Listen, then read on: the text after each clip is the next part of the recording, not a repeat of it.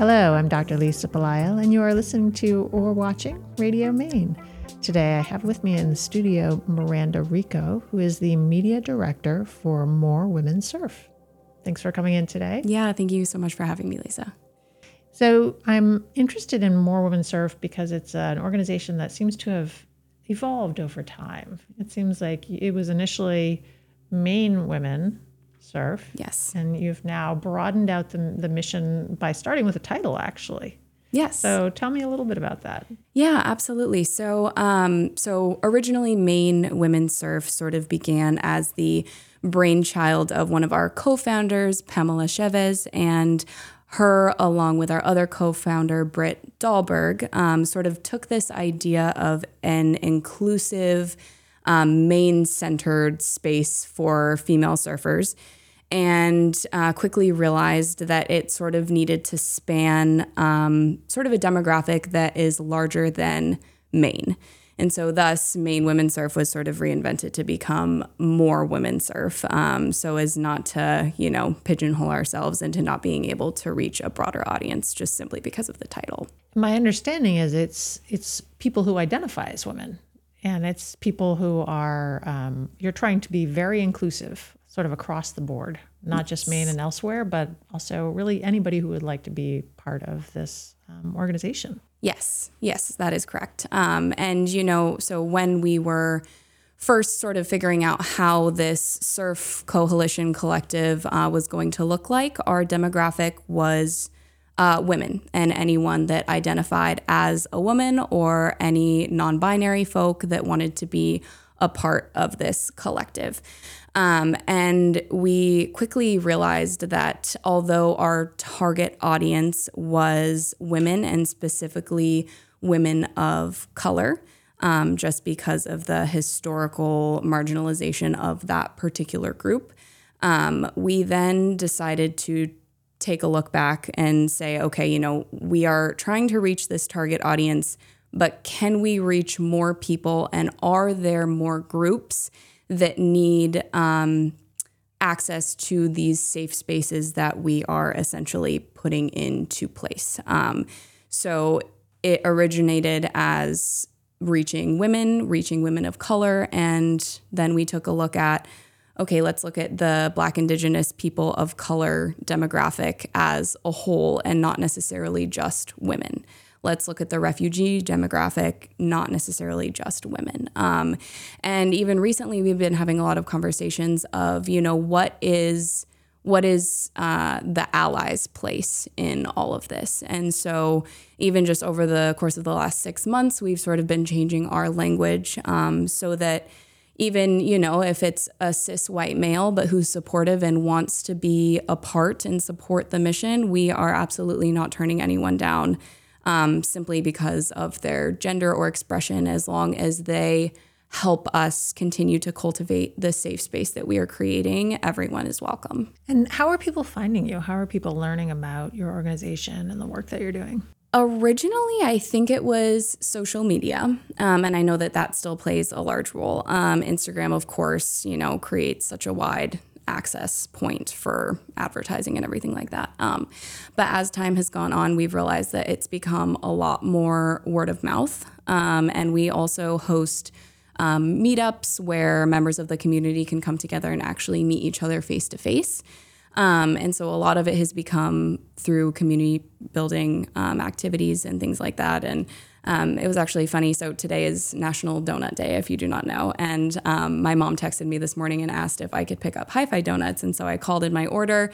Um, and I was on my way in from a surf lesson this morning. And I was like, hey, do you mind if I pay uh, over the phone? Because I'm going to be coming in my wetsuit. And she was like, oh, did you just get out of the water? I said, yeah, I surfed this morning. And she said, Are you with that group, More Women Surf? And I was like, Actually, I am. That's so funny. And so I think, you know, it's really cool to see how wide the reach has become um, just over the course of the last year. And I think it's even bigger than any of us sort of realize. Um, but that reach is growing and that bodes well for us being able to access and reach our target audiences more and more. What kind of donuts did you get? I did dealer's choice and I let them pick a dozen donuts. So um, I'm actually not sure I dropped it off at my family's and I hope hope they're happy with the choices. you have a large family that you come from. yes, I do. I am the oldest of six kids, um, which you know, saying out loud, I think I've become a little bit jaded to the number six. And I'm like, oh, it's not that much. But, you know, to kind of the average Joe, if you will, that's kind of a lot of kids. Um, and so I think, um, yeah, people are usually like, oh my God, that's crazy. But to me, it's just, it's normal. That's life. And it's a lot of fun. I definitely wouldn't have had it any other way. And, um, I think like my siblings uh, contributed largely to a lot of like who I am and sort of like my natural uh, leadership tendencies. Um, and yeah, it's a lot of fun. It's never, there's never a dull moment at the house. So one of the reasons why I'm uh, I'm interested in the large family aspect, as you probably know, I'm the oldest of ten children, and so for our family, um, growing up in in, a, in the suburb of Portland, that we grew up in Yarmouth. I know you grew up in North Yarmouth. It was a little unusual. I think once you get above four, Right. Let's just say, Yep. as a random number, um, and it does. It creates a really interesting dynamic. And there is, you called it leadership. I think at some point in my experience, it was more like herding. I don't know if it was leading so much. Yes. But um, do your brothers and sisters get out on the water? They don't get out on the water a ton, and they've been bugging me for like the past few seasons now. They're like, please take me out surfing, please take me out surfing. And so I've promised a lot of my siblings that I would take them out this year. And I think that there is a certain skill set that you need to be able to actually teach someone how to surf. Um, you know, you can sort of give them a board and give them the general idea and be like, good luck. But then it's an entirely different experience to actually be able to explain, like, you know, this is the physics of a wave, and this is, um, you know, like this is what you want to watch out for. This is what you want to be mindful of. And so, in my experience with More Women Surf over the last year, with all of our surf clinics that we've given, I have been in the water taking photos um, of these lessons. And so, it's sort of afforded me the experience and the knowledge to feel comfortable taking someone out surfing um, and actually, excuse me, sort of teaching someone um, how to surf, which has been fun. And sometimes being a, a teacher of someone in your own family can be a little more challenging than trying to be a teacher of someone not in your own family. Yes, absolutely. Um, I think with you know the comfortability, especially of being in a loud family, as all bigger families, I think tend to be. You know, um, people are quick to talk back, which can kind of be a fun dynamic sometimes.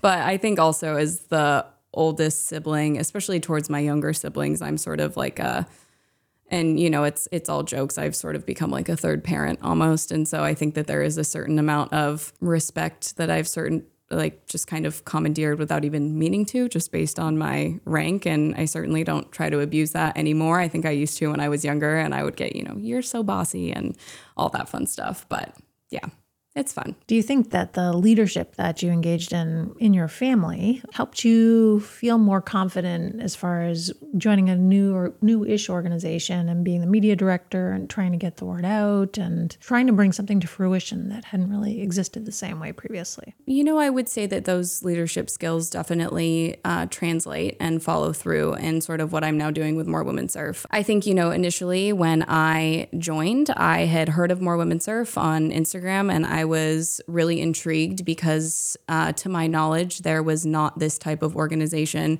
Um, specifically catered to women in underrepresented communities um, in Maine. And so I was sort of, you know, nervous to, I ordered a t shirt um, from them and I went to go pick it up and I met Pam, one of the co-founders, and she was like, "Hey, you're um, you're Miranda Rico, like you're you're that photographer." And I'm like, "Yeah, yeah, I am." And so she was like, "I I have a job for you if if you want." And so that was sort of the inception. And I think since then I have worn a lot of different hats just because we're so new in the organization that it's sort of that we're still trying to really define all of our roles. And so recently, um, we landed on the role for me of media director. But, you know, alongside that, I'm still helping out wherever I can. I'm still helping out with events um, and with lessons. And um, what's really cool about our organization is that our board is um, essentially a working board. And so we don't necessarily have any chairs in our board with specific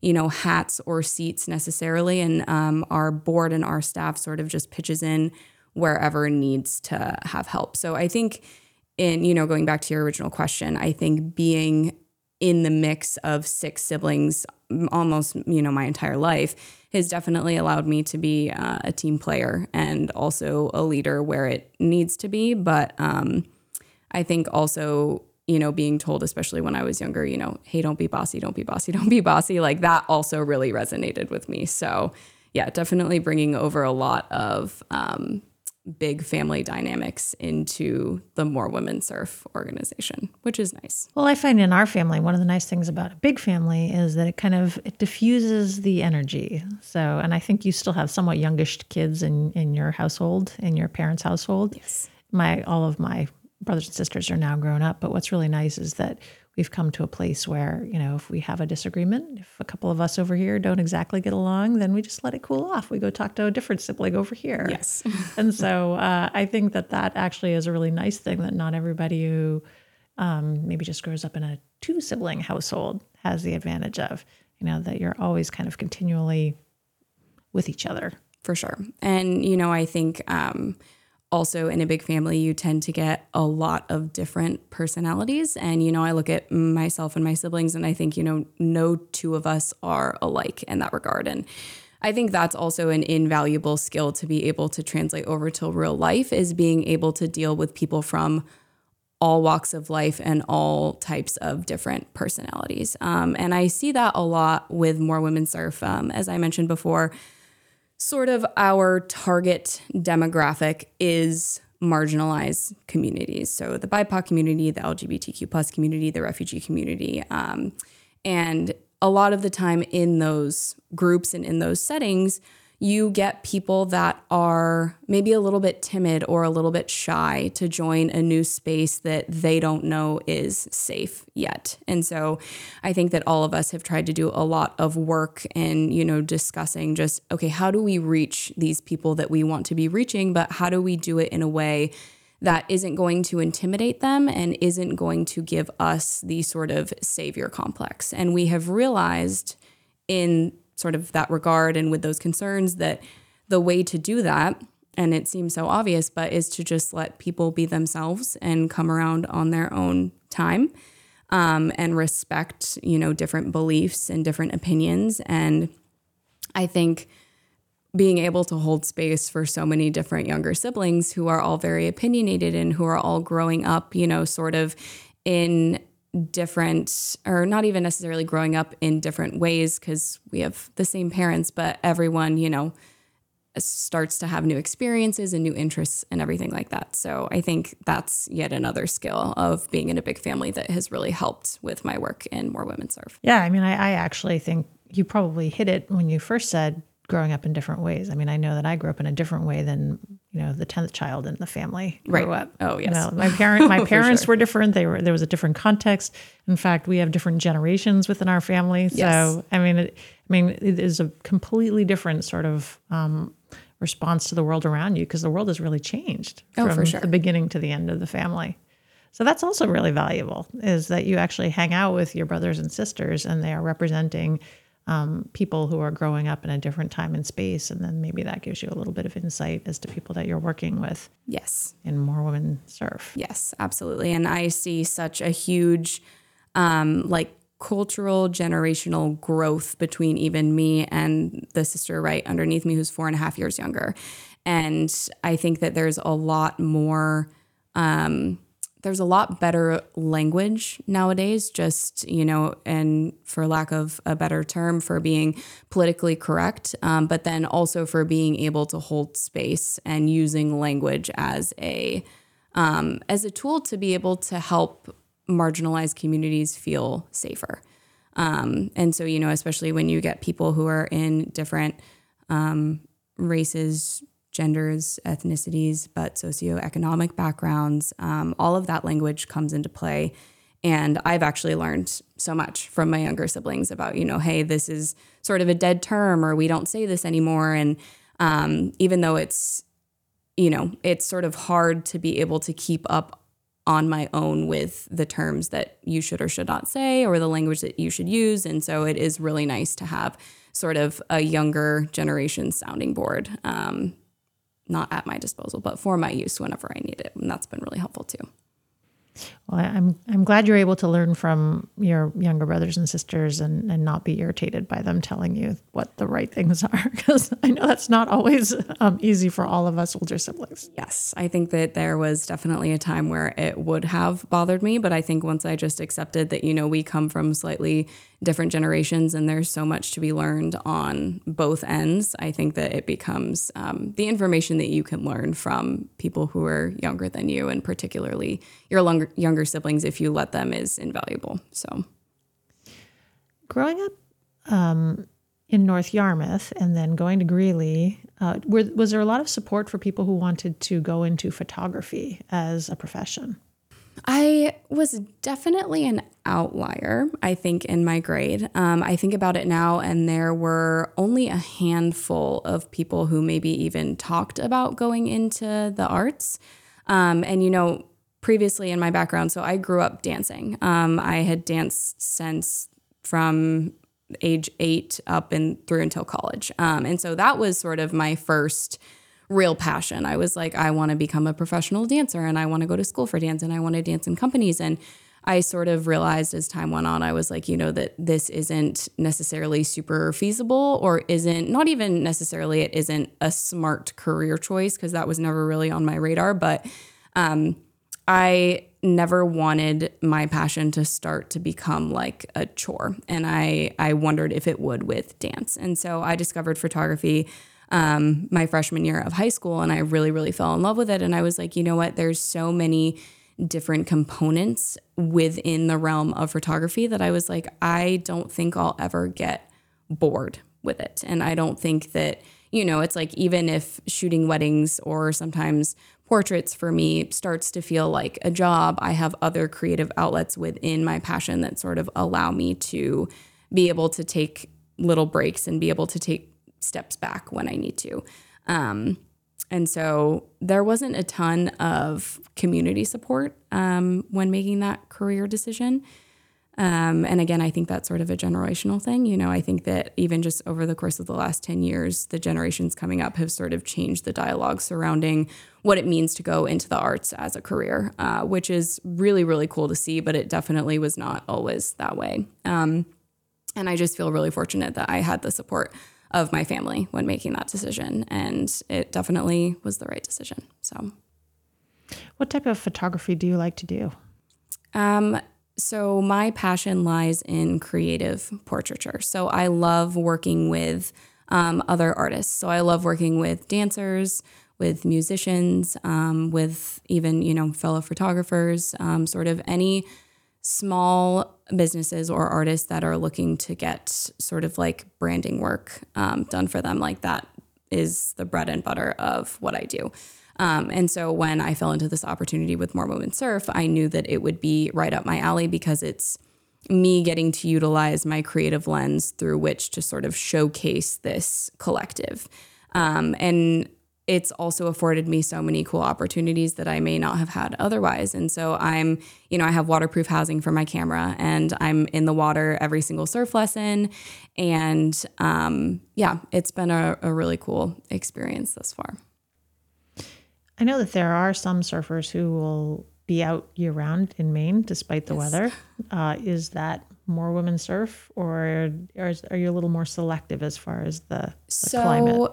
All of or I, I should say most of the staff members and also a lot of people in um, the community surf year round. Um, we do not host lessons in the winter for obvious reasons. It becomes a liability it becomes dangerous. Um, so our surf clinics run from june through either august or september usually. Um, but then the rest of us will keep surfing year round. Um, and you know i enjoy surfing up through maybe December. And then after that, it gets really, really cold. And I'll still go out if there are going to be good waves, but it's like I have to talk myself up. It's a whole thing, it's an ordeal. It takes, you know, 15 minutes to get on your winter wetsuit. And don't even get me started about getting out of it. Like it's a whole multiple hour excursion. Um, and, you know, you have to think about things like safety and staying warm enough and, it's not even necessarily when you're in the water that's the danger. It's when you get out of the water and you have to quickly get dry, get to warmth. Um, so it's a whole different beast for sure. I definitely don't blame people who don't want to do that because it's just, yeah, it's a completely different world and it can be kind of scary for sure.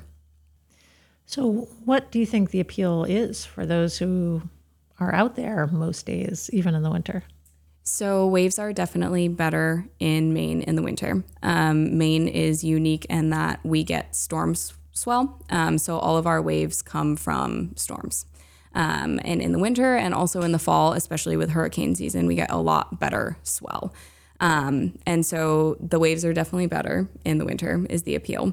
Um, but also, I think it's one of those things that sort of aligns with the hardened Mainer quality of life uh, in Maine. And so I think people really enjoy the the entire process of it. You know, it's sort of like hot yoga is kind of miserable if you break it down, but people do it for the experience and it's it's good for the soul, I think.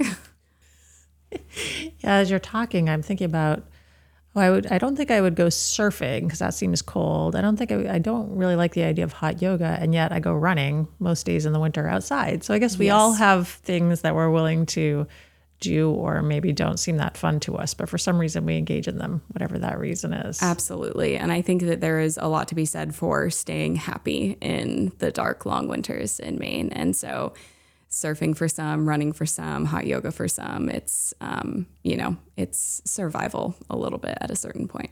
Yes, I would agree with that. Yeah. I know that we've been surfing in Maine for quite a while. Certainly, we don't have quite the same, um, I think, surf culture that other states do. But are you feeling that we are ever going to get to a place of, I'll use the word saturation, I think, but maybe over overutilization of beaches? Um, when I look at California, for example, and I know that my son surfs out there, I mean, it seems like they're very careful about kind of almost population management. Everybody's very respectful of who's riding what rate wave when, and they're all kind of there's. It seems like there's a hierarchy and who gets to go out and who gets yep. to do this. Do you think we're going to be heading in that direction with the increased interest in the sport? So I do think so. Um, and I think we're sort of already heading in that direction. Um, I think that summer of 2020, when people needed new outdoor activities to try, I think we saw a lot of new surfers in the lineup. Um, and it is sort of the general opinion of the surfing public that, um, you know, they say, like, oh, we don't want more people in the lineup because it's becoming oversaturated. And I think more women surfs viewpoint on that is quite the opposite, where we're trying to get anyone who wants to get into the lineup we're trying to get them that access, but also the education that you need to be able to enter the lineup safely. I think a lot of people end up starting to surf and don't understand surf etiquette, don't understand board management, don't understand even just like what to look for in the wave conditions to make sure that you're going to be doing it safely. And so all of our surf clinics go through, um, you know, what to look for in a forecast, uh, board management, etiquette, safety, um, and essentially just we are hoping to be able to create very aware and educated surfers so that if the saturation does indeed happen, and I believe that we're headed in that direction, that we'll be able to do it in a safe way. Um, and I also think that historically, the groups of people that are saying, oh, our lineups are getting too saturated and have sort of like this territorial um, mindset on surfing tend to be, and I'm not going to make a generalization and say that this is for certain, but it does tend to be sort of the um, aggressive white male population. Um, and not always for sure, but I think that that is also something that we are trying to change by getting um, different and underrepresented communities in the water so that we can have a more um, equal lineup and more equality in the lineup in general. Yeah, that, so that's an interesting thing to think about is if you have, and whether it's white male or whether it's whoever it is that's out there, that's already out there, and they've already kind of created a culture that we people who want to enter that culture have to understand, but also simultaneously think about trying to um, maybe even potentially change. Which it sounds like more women surf is is respectful of the current culture, but also wanting to evolve the culture, which is a tricky balance, I would think. Yes, yes, it definitely is because you know we're not we are not trying to enter the lineup and say, oh, you know, we're here, everyone make way kind of thing. Um, we are definitely being respectful and mindful of our fellow surfers because at the end of the day, we're all in it for the same reason. We love being out on the water. We love surfing. It's it's a beautiful experience, and I think a lot of the time with the territorial mindset that comes into play, it's become this. Um, this uh, sort of aggressive space, and it definitely does not need to be that way. And so I think that by creating safe spaces and access where people who want to join the lineup can join the lineup um, in a safe way that we're hoping to exactly like you said change the lineup without without leading with aggression or without leading with a know-it-all attitude because we certainly don't know it all um, and i think you know also just with our community meetups and the other events that we hold out of the water it's giving people the space to be even in you know the lineup if you will but in a non-intimidating space. And so there's that community building there's that camaraderie so that when you see that face again in the water there's no immediate competition. It sort of diffuses all of the tension. And so you know with more women surf we're trying to get more people in the lineup we're trying to create wider access and more quality in the lineup but also we are just giving surfing is almost a tool that we use to give people those safe and equal spaces to exist in. So, whether it be in the water or out of the water, um, community is our number one um, motive, essentially. As you were talking about the number of people who started surfing in um, 2020 and people who kind of, there were a lot more people uh, for example, out here running the trails on Cousins and Littlejohn Island, and there are a lot more people out walking, and there were a lot more people out boating in Casco Bay, which I personally think is great. I think anytime we get anybody outside, I'm very supportive. I don't mind the crowds, it really doesn't bother me. Um, and also, in addition to the kind of cultural and um, community impact, we also just have to be aware of the ecological impact yes. that anytime you have more people on a trail then you're you have to be aware of you know tree roots and ground cover and anytime you have set people on the water you have to be aware of what's going into the water and how you yes. care for that ecological system because i think it is a lot more delicate than we realize so, with m- More Women Surf, is there an approach towards sort of ecological awareness that you've also taken on? So, I do know that all of our board members and all of our staff members definitely lead with that ecological awareness. Um, and I do know that in Maine, there have been, with in Maine and also New Hampshire, um, there have been different groups um, that have led beach cleanups and things like that. And I know that that's definitely on our horizon and that that's something that's very important to us, um, definitely to host these kinds of events into the future. But we are all being very mindful of, you know, especially the resources that end up going back into the ocean and just being very aware of how that circle comes back for sure.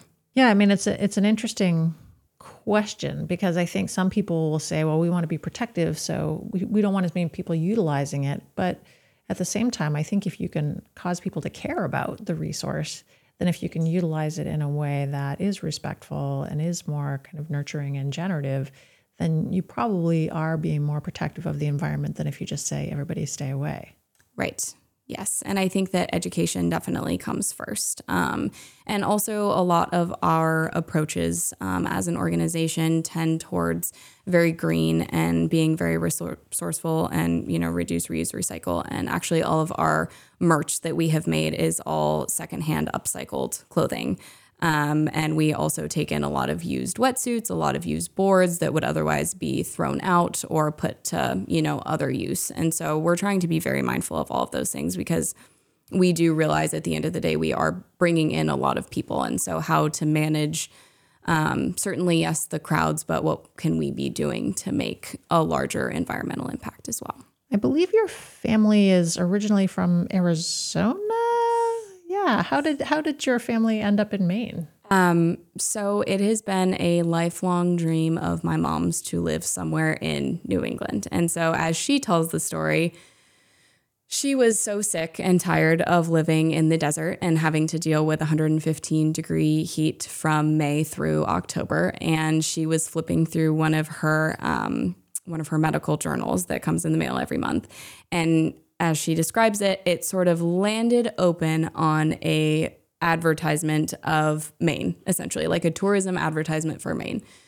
And she was like, There, I want to go there. And so within almost a month or two, she had um, called around at several of the hospitals, and Maine General in uh, Augusta was hiring, and she got the position. And next thing you know, we knew we were making plans to move all the way across the country. So it really was sort of serendipitous, and everything fell into place. And I, of course, was a freshman in high school and was so angry and kicking and screaming, but it ended up being um, definitely one of the best things to ever happen to me and to our family. So.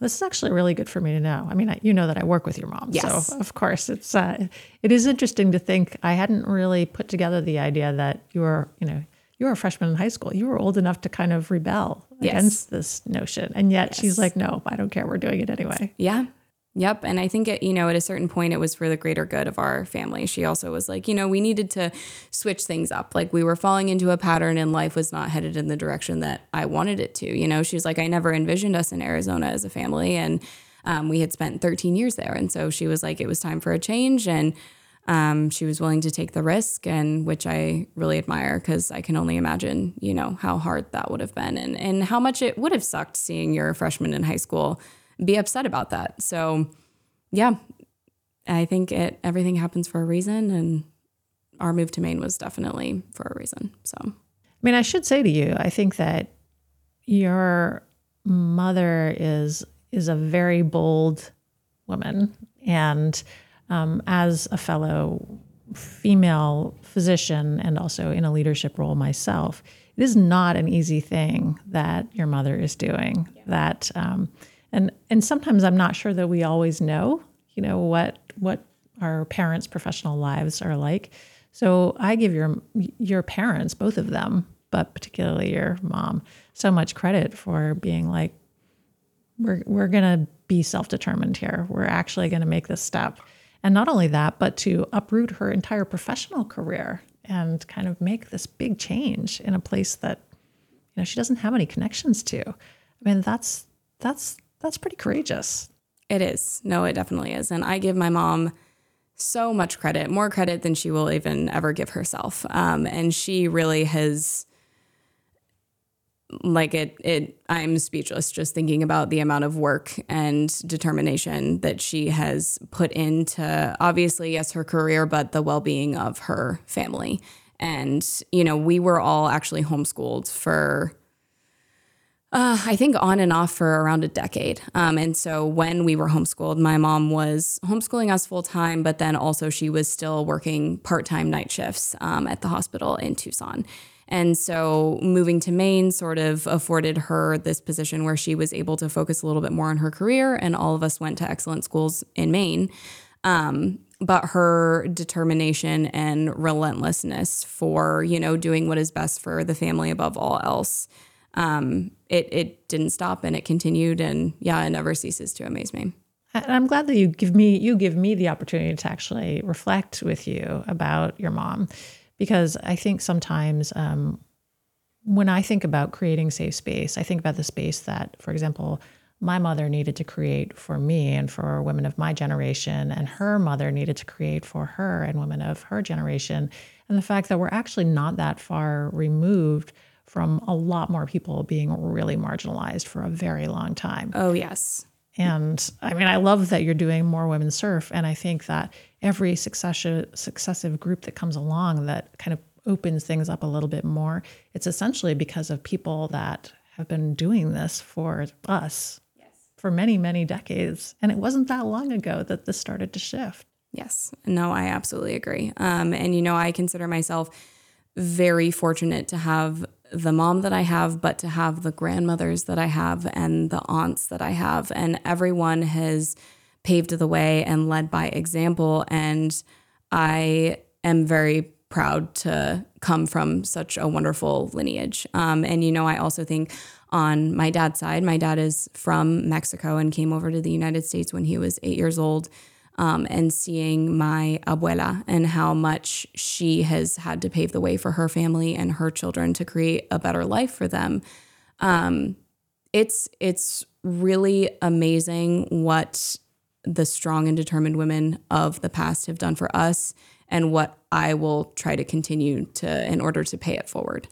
Um, and so, you know, eh, we touched upon earlier just the language in which we talk about marginalized communities um, has evolved and changed so much, even just over the last decade. And it, it really is so beautiful to see. And, you know, I think with More Women Surf, it's it's tough sometimes because we may get frustrated at times that we're not reaching um, our ideal target audience. And so, you know, we're asking ourselves the questions like, how do we reach the refugee community? How do we reach the Black, Indigenous people of color that are, you know, first generation coming to the United States? And I think that it can be a little bit discouraging at times when we're not reaching those groups. But at the end of the day, it's so important to take a step back and realize that we are still doing the work that we are set out to to be doing. Um, and even though it may not be exactly where we want it to be just yet, seeing the impact that we have made even in just the last year and a half has been something quite amazing. And so we're really excited to continue to strive to be able to reach these marginalized communities. Um, but you know, it starts with us and it starts with the communities that we already know and it starts with allies. And it's been really amazing to see so many strong female and non binary and male folks really coming out of the woodwork to make this happen alongside us. Um, and so, you know, it started with previous generations of strong folks, and it's going to continue with, you know, people who want to make waves and make change. And um, it's really awesome to see. I feel very lucky to be involved in this community. Yeah, and and you know what, you do raise a great point that I don't think. I mean, we we think of the in this example we're talking about grandmothers, but you know the grandfathers also. Yes. You know, it, it was the the people who were already maybe in what we'll call the dominant culture who actually were like, no, we don't agree with this. We think we also need to help be allies in this case. Although yes. I don't think they were using that terminology back in the day. Yes. Um, but I think that is important that but there had to reach some tipping point where more people were in agreement that we couldn't just have one group that was in charge of everything, whether it's surfing or, you know, jobs or you know, living space. So, Absolutely. Um, and I'm glad that you're celebrating who you are able to reach because I think it, it can be hard. It can be hard when you're thinking, you know, my mission is to be so inclusive, and why can't it come faster? Yes. And it, and it's a process. It is. No, it, it for sure is a process. Um, and I do also just want to touch on, you know, you said it's not just the grandmothers, it's the grandfathers. And I do give um, a lot of credit, especially to the male population that I have seen really step up to help us um, in Maine and sort of, you know, looking at the male population in current times and thinking about all of the generational unlearning almost that they are also having to do to show up to be allies um, and to be supports in this um, in this time and in this system that we find ourselves in. And so um, I think that it really, you know, we can't make something this big happen on our own, and we need support of like minded folk, whether that be women, non binary, or men, like whoever whoever wants to be involved we we welcome them as long as they are continuing to cultivate the safe space that we are hoping for and creating all right, and I know you were the director of photography, yes. and now you're the media director. Yes. And you said you've started to do some video work and some other media work. what types of exciting and interesting things are you doing right now for more women surf? Um, so uh, along with shooting all of our surf lessons and clinics, um, and just sort of doing the overarching documentary style photography for them. Um, we're also moving into a little bit of video work. And I don't want to reveal too much because I don't know how much I'm able to talk about, but um, some very exciting video things are currently in the works um, that I'm really excited about. And that's been a really big learning curve for me because, as primarily a photographer, I've sort of always managed to.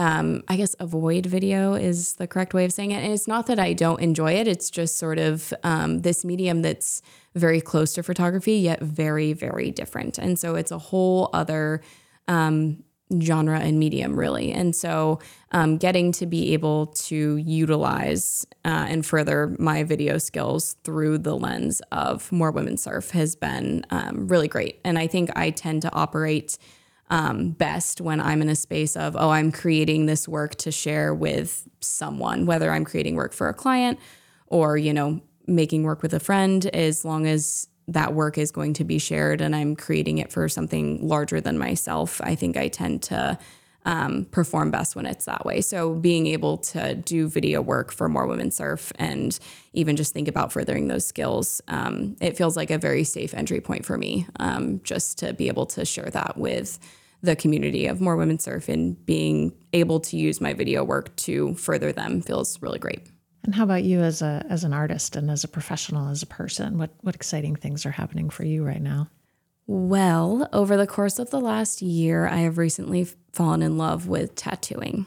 Um, and so that is something that I'm exploring that I never in a million years thought that I would be exploring. Um, I never considered myself um, an illustrator uh, or a 2D artist aside from photography. And so that's been a really exciting journey thus far. I'm hoping that sometime this fall I'll be actually getting my um, tattoo certification and I'll be able to start, you know, tattooing people outside of a little, even just like my own studio space. Um, so that's been really, really exciting. Um, and in terms of photography, I've uh, basically decided that after a very long season of wedding photography last year, I got very burnt out. And so this summer I am dedicating to sort of falling back in love with photography. And so I've just been trying to take on just more passion projects that aren't even necessarily paid, but that bring me joy. And it feels very childlike. And it brings me back to high school when I would make all of my friends dress up and I would do their makeup and we'd go into the nearest field and just take pictures. Um,